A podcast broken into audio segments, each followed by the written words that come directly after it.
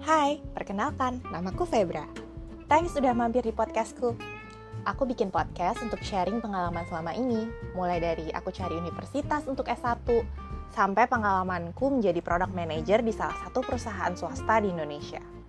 Siapa tahu, salah satu dari kalian juga sedang mengalami hal yang sama kayak yang pernah aku alamin.